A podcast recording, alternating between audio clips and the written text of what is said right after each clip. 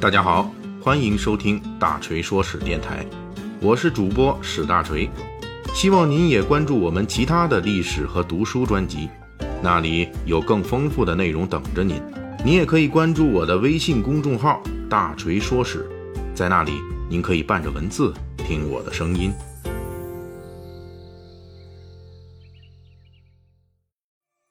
大锤的《水浒传》细节解密系列啊，目前的收听量已经突破百万次了，啊，非常感谢各位听友和读者们的一直以来的鼎力支持。那么大锤呢，最近呢开始推出新的一个专辑，就是《三国演义细节解密专辑》，这个与百万收听量的《水浒传》细节解密是一样的。我们在《三国演义》专辑里依旧讲的是古典名著没有来得及说的细节解密。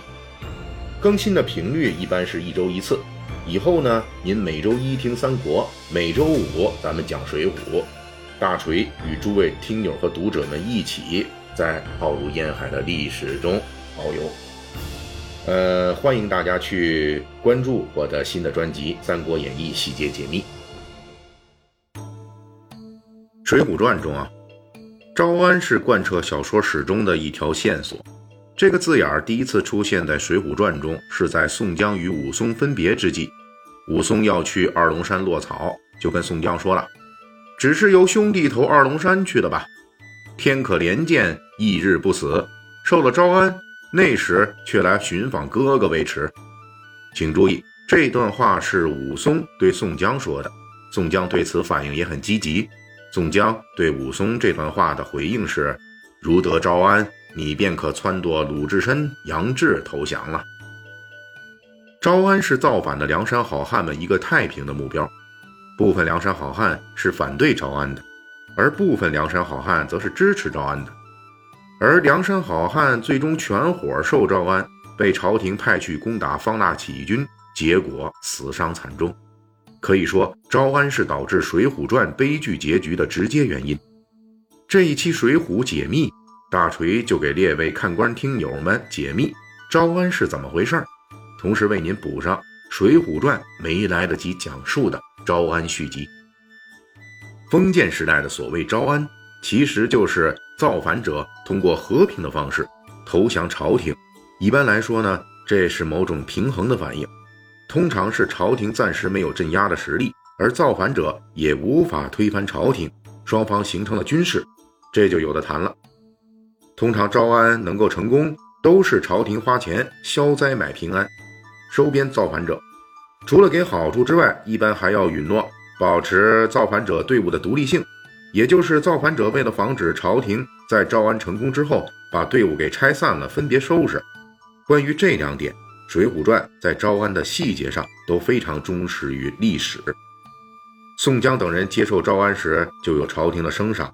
同时，在替朝廷出兵围剿其他起义军的时候，梁山好汉也没有同其他的宋军混编，仍旧保持着梁山队伍的独立性。招安这个词汇不是宋朝的发明，封建王朝在遇到搞不定的造反者的时候，花钱买平安是经常的事儿。比如唐宋农民战争中，黄巢起义军就曾经跟前来围剿的官军提条件。说只要朝廷封黄巢做天平节度使，跟唐朝对着干这件事儿就有的谈。当然了，这事儿最后没谈拢，黄巢起义军就席卷唐王朝了。大约是北宋立国之前的五代十国时期，招安这个词汇正式出现了。在两宋时代，由于宋太祖搞的杯酒释兵权之后，整个北宋体系内对武将的防备心理极高，导致将不知兵。军队战斗力直线下降，因此两宋，特别是北宋，十分喜欢花钱买平安。北宋军队分为比较精锐的禁军和基本不能打仗的湘军，湘军的战斗力基本没有，待遇也比禁军差很多。说一下，这湘军可不是咱们这个清末时候什么曾国藩那个湘军啊，不是湖南那个意思。这个湘呢是车厢的厢啊。至于这个是什么意思呢？我们后面可以有一些专门的解释。之所以北宋政权保持着数量庞大的湘军，其实就是花钱把社会上的危险分子收拢起来，防止其造反。基本操作是这样的：某地遇到了这个严重的水灾旱灾了，出现了大批饥民流民了，北宋政府就派官员去灾区招这些没有饭吃的人加入湘军。梁山好汉活动的北宋时期，招安正是比较流行的做法。这是把招安的钱花在提前阶段。如果提前阶段没收买住，真有水浒好汉这种造反出现了，怎么办呢？那就执行正式的招安。即便是历史上的宋江起义，根据一些历史资料的记载，被张叔夜镇压之后，宋江等人也投降了官府，随后被派去进攻方腊起义军。因此，大锤就不排除当年施耐庵是在尊重历史事实的基础上。为宋江这段投降历史做了个比较理想的包装，毕竟招安是双方势均力敌的和谈产物，而被俘之后被驱使进攻方腊，这个就不够英雄了。招安这事儿虽然是朝廷没有办法的妥协产物，但是主动权大部分还是由朝廷把持的，毕竟封建王朝的组织能力和人力物力都不是局部地区的起义军所能长久抗衡的。由于是朝廷把握着招安的主动权。因此，历史上出现过多次官府招安之后反悔残杀造反者的事情。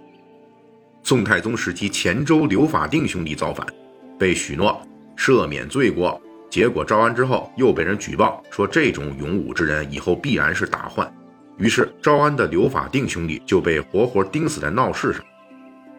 两宋交替的时期，南宋王朝的军力起初不足，因此一方面镇压大规模的农民起义。一方面则对中小规模的农民起义大力招安，我们所熟悉的岳飞、韩世忠等抗金名将都曾镇压过农民起义军，而不少起义军则被宋王朝招安之后去抵抗北方的金兵入侵。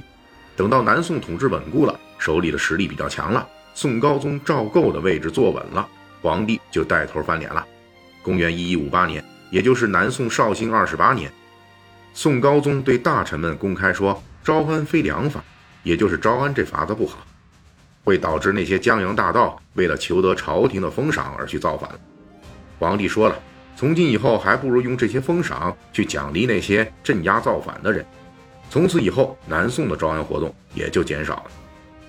总体来说，招安的频繁程度和封建王朝统治者的实力是成反比。在明清时期，这种妥协的做法逐渐被淘汰了，取而代之的就是更加严酷的镇压。在这里，大锤要补上《水浒传》没有写的招安续集。在明末崇祯年间，就是昔日宋江等好汉们活动的梁山地区，一个造反者，同时也是《水浒传》的爱好者，大名叫做李青山的，模仿宋江的起义招安路径，正式揭竿而起。这个李青山到底是不是因为酷爱《水浒传》而开启了这一轮模仿秀呢？目前的历史资料还不能完全证明。不过，在当时的明代的士大夫。不过，在当时明代的士大夫眼中，李青山就是一个疯狂的《水浒传》的一个死忠粉，他聚众造反，追求招安，这一步步都在模仿小说主人公宋江。当然，宋江的招安最后是悲剧，这李青山和他的模仿秀同样也被明王朝严厉镇压，李青山等人最后都被宰了。但是，李青山的模仿秀促使明朝的士大夫们推行了历史上第一次。明确的禁止《水浒传》这书的传播，《水浒传》首次成为了禁书。这一出说招安的《水浒传》和模仿秀的李青山的悲剧下场，估计施耐庵当初是预料不到的。不过，这个番外的续集也能够让今天的我们看到，封建王朝从上到下，从皇上到大臣，对招安都是怎样的一个统一的态度。感谢大家的收听和对大锤一如既往的厚爱。如果您手头富裕呢，可以给我打个赏，咱一亿不嫌多，十万不嫌少，好让大锤早日实现人生的小目标。